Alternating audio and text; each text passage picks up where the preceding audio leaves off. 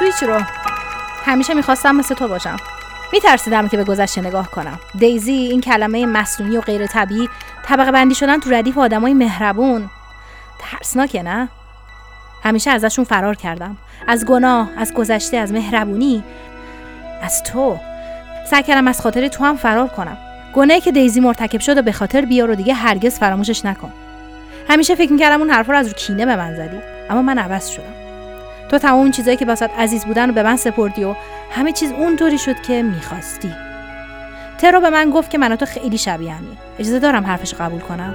همیشه می‌خواستم مثل تو باشم. پس می‌ذارم مثل خواهر کوچیکت خاطره تو هم پر بال بگیره. در فصل دوم پادکست راوی ادامه داستان مانگای عاشقانه دنکی دیزی رو می‌تونید یک شنبه ها بشنوید.